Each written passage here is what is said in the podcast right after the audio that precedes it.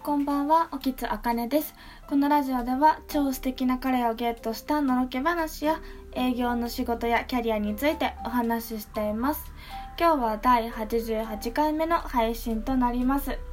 あのこれをね録音してるのがさんがつとおかの日曜日なんですけれども、とってもね今日は天気が良くてですね、でしかもあのちょうど近くであの家の近くでねお祭りが開催されていたので、そこに私あの一人で見に行ってたんですけれども、あのそのお祭りでね結構なんか屋台とかもたくさん出ていて、あとなんか軽音部みたいなバンドのチームみたいなのがこう演奏してたりしたんですね。でそのまあ屋台であのチーズドッグっていうあのホットドッグの中にチーズが入ってるものとか食べたりとかね、あとはあの大道芸人さんみたいな方がいらっしゃって、あのその、まあ、ふたり組の芸人さんだったんですけど、その人たちがパイプ椅子を横にきゅうこ並べて、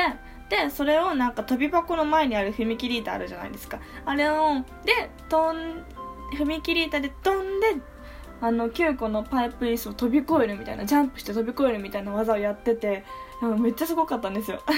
えってなって、もう本当にあのすごく楽しかったよっていうお話ですね。はい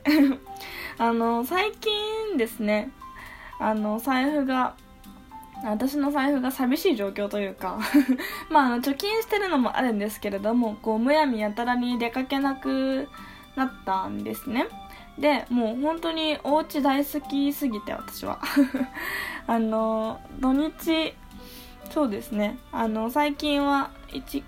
あの家から出ない日とかがあるなって、土日のうちいっかいはねあのいちにちは家から出ない日があったりしてるんですけれども、あのー、お家で何してるかっていうとね、まああのー、本読んだりですとか、こうしてラジオトーク撮ったりですとか、あとブログ書いたり、あのー、あとは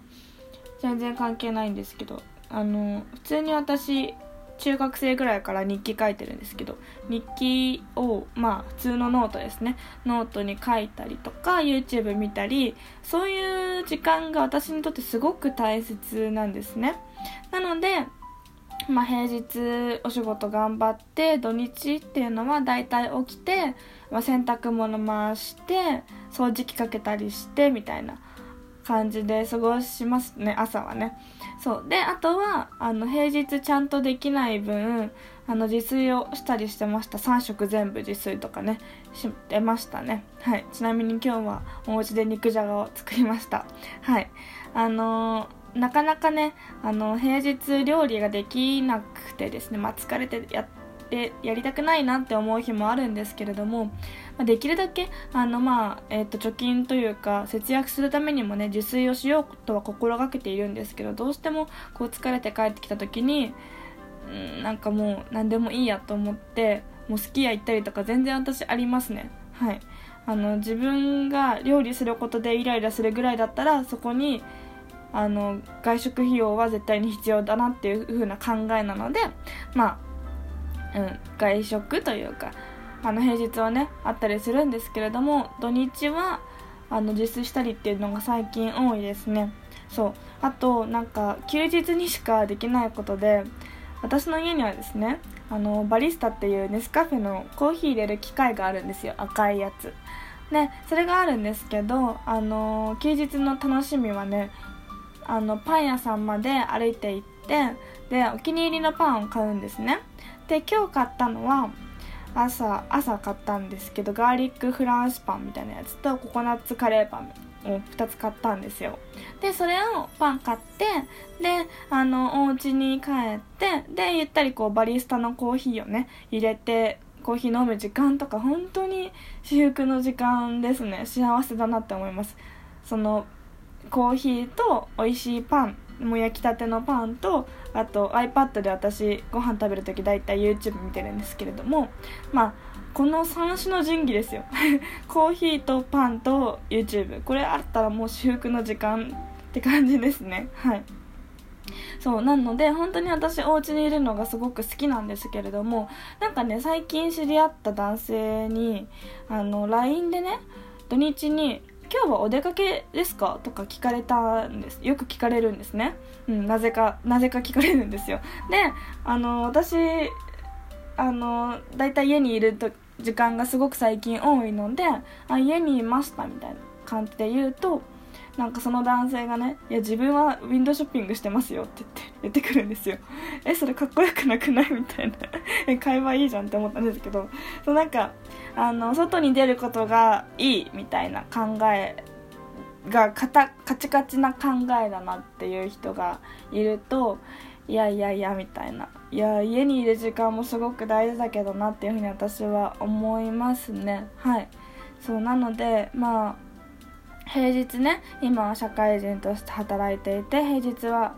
えーとまあ、ろくじ午後ろくじぐらいまではお仕事してるわけですよ。で土日はゆっくり、まあ、できる時間なんですけれども、本当になんだろうな、うん、ダラダラしてますね最近は。ひたすらそうダラダラして、まあ、ラジオ撮って、えーと、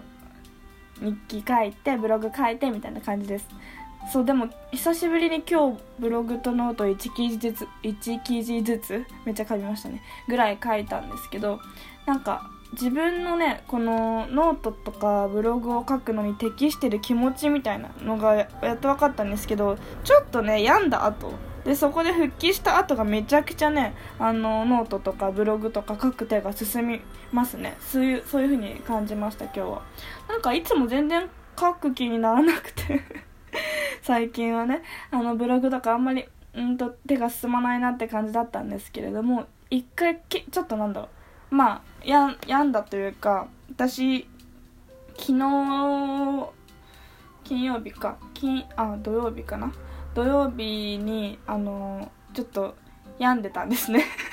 ねなんですけど、あのそれでまあ寝て復活して、まあ、友達とかにも ライン でね相談してこうアドバイスもらったりとかして復活したんですけど、その後にもすごくもうあ今の気持ちブログに書きたいなっていうような感じで、こうインスピレーションみたいなのが湧いてきて、あのー、はい記事とか書いてましたね。あのよかったらえっとハテナブログとあとノートっていう記事も記事というかあのー、サイトでも書いてるので見ていただけたらと思います。そうあのーそうだいたい家にいるよっていう話をね今日ダラダラとダラダラとしてるんですけれども、そうあの家にいることでいいことっていうのは貯金ができるんですよ。あのどこか出かけるとねどうしてもまあ交通費とその場でのご飯代とか服代とかコスメ代とかいろいろかかっちゃうんですけど、うんそう貯金できますねお家にいたら。でまあこれからね社会人になる人に向けてお話もしお伝えするとしたら、あのぜひ貯金をする習慣をね心がけてほしいなっていうふうに思いますね。やばいもうあともうはっぷんも話してますね。そうあとさんぷんしかないんですけど、そうなんか貯金するためにまずやってほしいなって思うことが、まずはねあの携帯スマホあると思うんですけど格安シムに変えたらいいと思います。はい私はまああのもともとねドコモのえっと回線回線というかを使ってたんですけど、それをやめてそうあの ライン モバイルっていうのに変えたんですね。そしたらもともとななせんごひゃくえんだったのがにせんはっぴゃくえんで携帯いっかげつ使えるようになったんですよ。でしかもギガ数変わらないんですね。めちゃくちゃすごいなと思って、なのでぜひ格安シム使ってみたらいいと思います。これだけでねあの本当にごせんえんぐらい、えっと、毎月コストが削減できるので貯金できるじゃないですか。で、あとは社会人新社会人の方に言いたいのがスーツ買いすぎない方がいいってことですね。はい、あの男性は毎日絶対スーツ着るので、あのー、ごちゃく持ってる人とかねいたかなっていうふうに思うんですけれども、女性の社会人新社会人の皆さんはねスーツ買いすぎない方がいいと思います。普通に理屈で研修とかさんかげつよんかげつやってっても全然問題ないと思いますね。はいあのなんで女性がスーツ買わなくていいかっていうと、どうせねオフィスカジュアルになるんですよそうあの本当に自分の好みだとは思うんですけれども、私は最初リクスとかあのリクスにちゃくぐらい持ってて、でそれを着回してたんですね。であのもういっちゃく欲しいなと思って、まあ普通にジャケットとスカートで、これが結構大きな出費でね、さんちゃくめのスーツがいやー、去年はね、去年も財布が寂しかったんですけれども、この春の時期はね、もうそうなんですけど、あのー、だんだんこう会社行くのに慣れてくると、フィズカジュアルなコーデでもいいよって感じになってくるんですよ。なのであのスーツ別に私買わなくてよかったなって思ってて、なのでぜひあの新社会人になる皆様はスーツを買いすぎない、もう最初だからって言ってお金かけすぎなくていいと思います。本当にあとでどうせ必要なくなるのでそうあの全然気にしなくていいと思います。はい、えー、そんなところでですね、今日は何話したかっていうと、まあお家大好きだよっていうことと、まあ、お家にいることで貯金もできるよねってことと、まあ、新社会人の人は、えっと、貯金しようねっていう話をねさせていただきました。こんな恋愛話いちミリもしない回、久しぶりなんじゃないかなって感じなんですけれども、聞いていただきましてありがとうございました。また次回の配信もお楽しみにお待ちください。ありがとうございました。